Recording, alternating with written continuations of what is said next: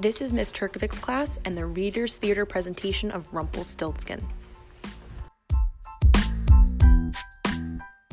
Funny how one innocent remark can turn an entire town upside down, get a person trapped in a tower, cause two deaths, deaths, and almost get a child sold to goblins. It all started the night of the annual Proud Papa's match, the competition, a test to see who's the biggest braggart when it comes to his children, had risen to absurd heights. Dougie Tucker and Jack Bragg were the two finalists. My Dolores sings better than Britney Spears. Marianne can sing like a songbird and tap dance while she juggles. Dolores has invented a tooth serum, while Marianne can make gold. At this last statement, everyone applauds uncontrollably, and Jack is named this year's winner. The celebration spills out into the street, attract, attracting the exceptionally nosy and not so bright Lady Patsy, who just happens to be passing by. What is all this hoopla about? Did someone win the lottery? Even better, Jack's daughter has discovered how to make gold. Lady Patsy, unaware of the contest that has just ended, takes the pub owner at his word and piles him for more information. Fifteen minutes later, she leaves the pub and hurries up to the castle, anxious to tell her old friend King Avarice what she has learned. Are you certain you heard correctly? This young woman can make gold. I assure you, Abby, they were celebrating hotly. The pub owner told me in confidence that Jack Bragg's daughter, Marianne, can make gold. How fortunate we are, Lady Patsy. Had you had you passed by at any other time, we would have missed this good news. Now all I have to do is trick the girl into becoming my own private gold mine. Don't you mean our gold mine? After all, I'm the one who discovered her. Unfortunately for Lady Patsy, the king was very greedy and he didn't plan on sharing his gold with anyone. No one knows what exactly happened to Lady Patsy that night, but she was never seen or heard from again. Two days later, Jack burst into the pub with the news that Marianne was to be the new head chef for the king. While Jack was busy receiving congratulations and well wishes at the pub, Mary Ann made her way up the cas- up the castle for what she thought was a dream come true.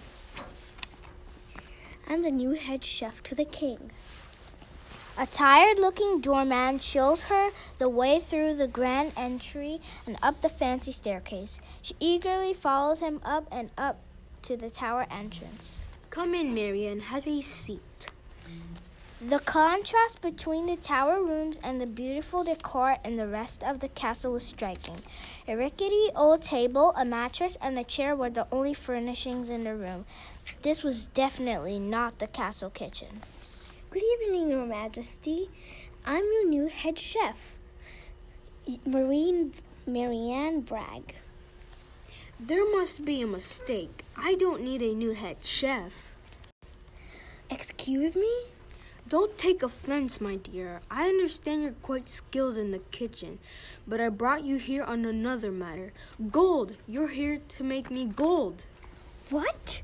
But I don't know how to make gold. Don't play dumb with me, girl. I know all about your special talent.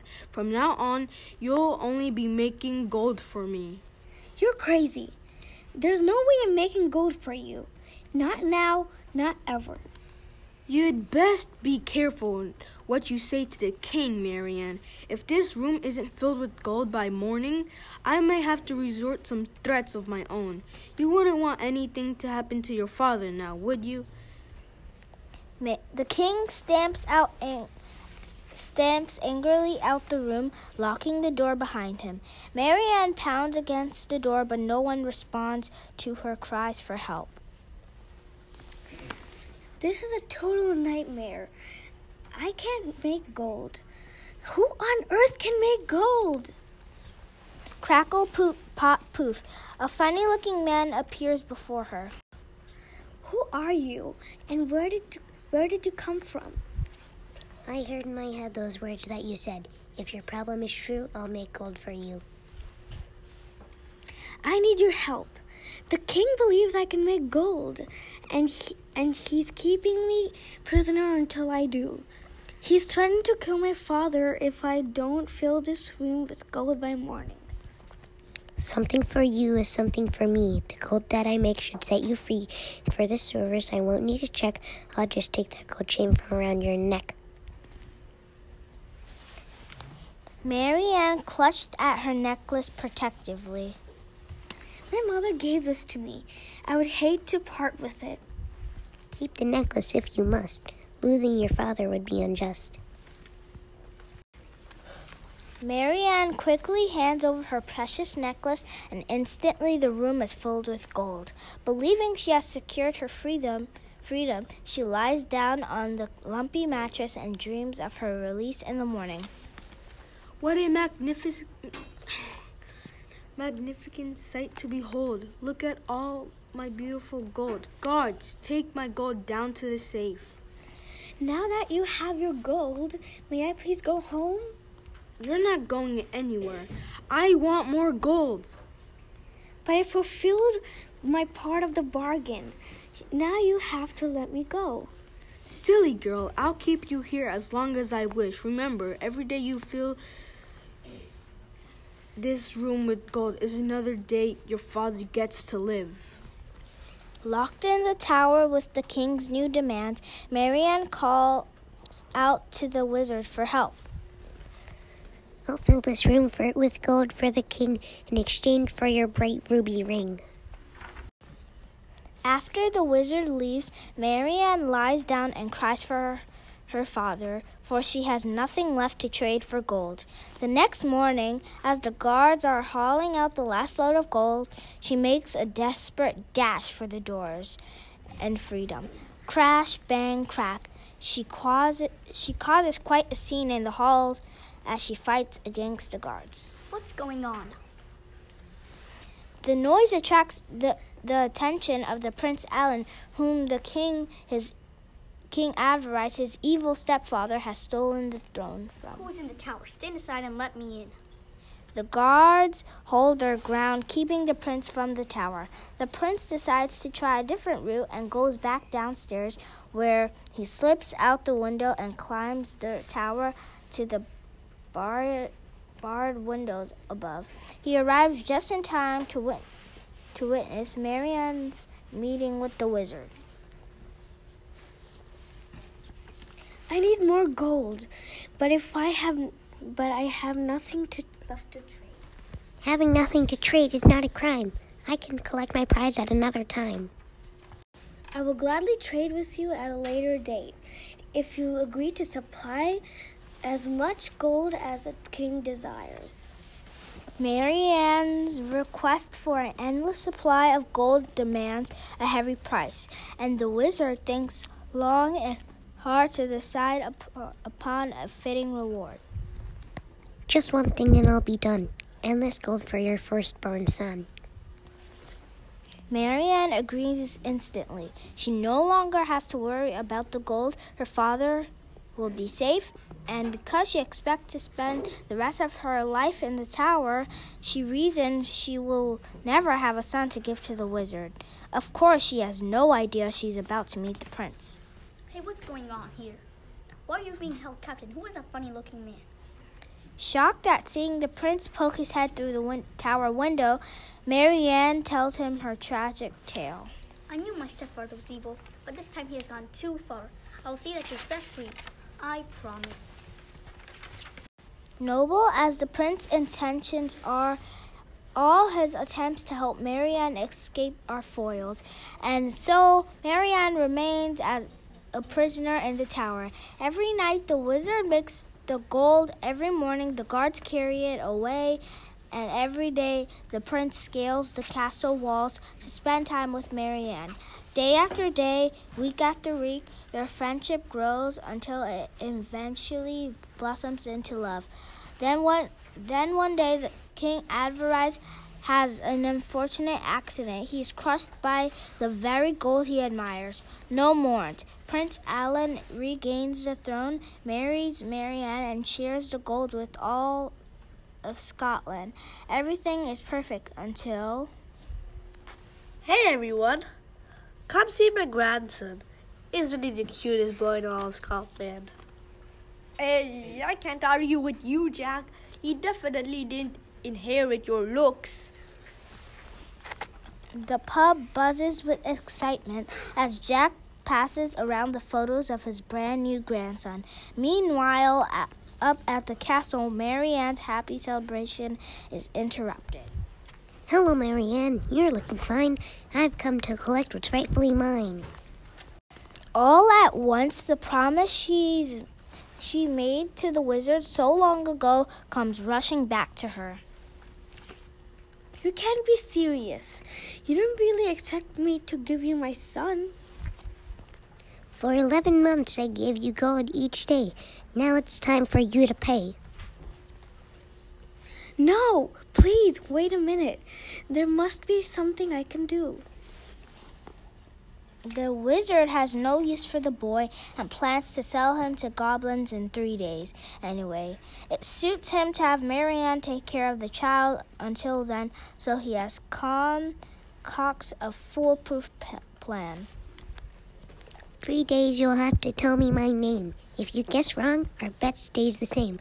If you should win, your son will stay. But when you lose, I'll take him away.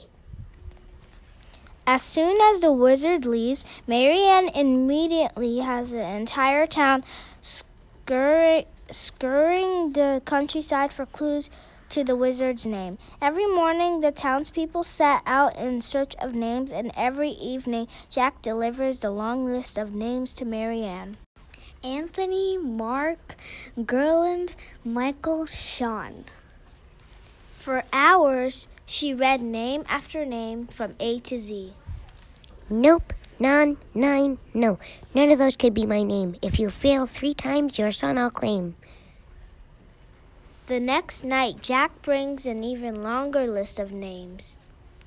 Andy, Boggleboo, Honkavro, Jokifi, Nyoka, Tajin, Zurzo, Zero. Marianne waits anxiously, hoping one of these unusual names is the wizard's.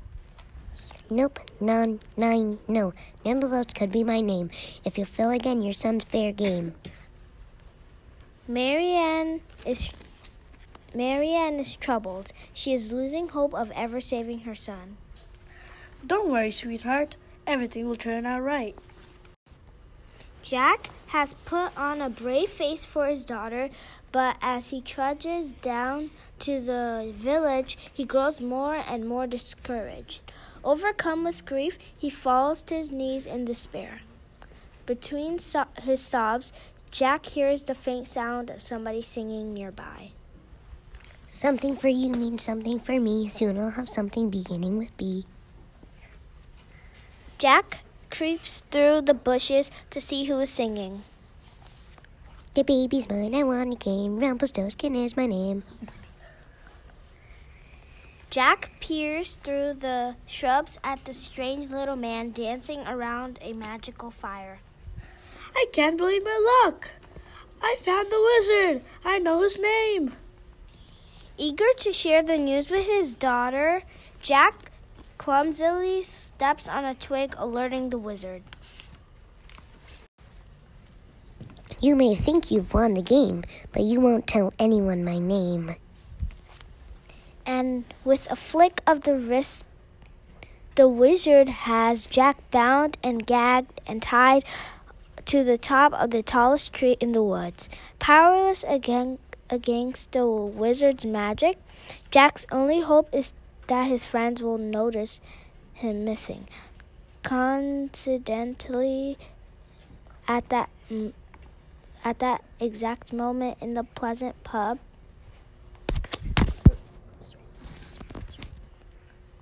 Something's not right.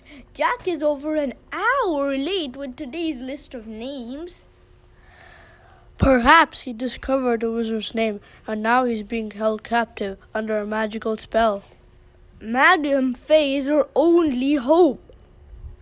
The whole town follows Frank to the home of the local sorceress, Madame Fay. But before they have a chance to knock on her front door, she bursts out. I found Jack. Follow me. Madame Fay the town through the woods to where Jack remains bound and gagged at the top of the tallest tree. Jimmy Bunyan scales the scales the tree and pulls the gag from J- Jack's mouth. Rumpelstiltskin! His name is Rumpelstiltskin. Quickly, go tell Marianne. There's not much time left. With only minutes to spare, the group races towards the castle. Madame Fay rushes ahead to whisper something in Marianne's ear just in the nick of time. And now we come to the end of my game. Can you tell me, Marianne, what is my name? Rumpelstiltskin. What? How? Grr. Rumpelstiltskin, Rumpelstiltskin, Rumpelstiltskin. Stop! Stop saying my name! Marianne dances around the room holding her son close. Rumpelstiltskin, Rumpelstiltskin, Rumpelstiltskin. Stop! It turns out there was a reason the wizard kept his name a secret.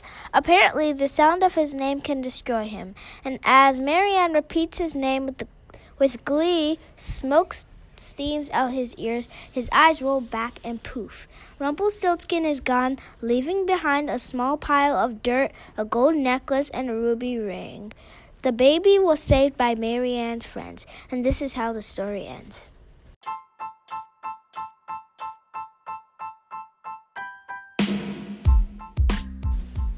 Here are the cast of characters for the Reader's Theater presentation of Rumpelstiltskin. Hi, my name is Yash, and I was Prince Alan and Lady Patsy. Hi, my name is Alex, and I was the wizard slash Rumpelstiltskin. Hi, my name is Hirsch, and I was uh, Frank. Hi, my name is Lickett, and I was Jack Bragg and Doggy Tucker. Hi, my name is Michael, and I played King Avarice. Hi, I put I am Harini, and I played Marianne. My name is Esther, and I play the narrator and Madame Fay.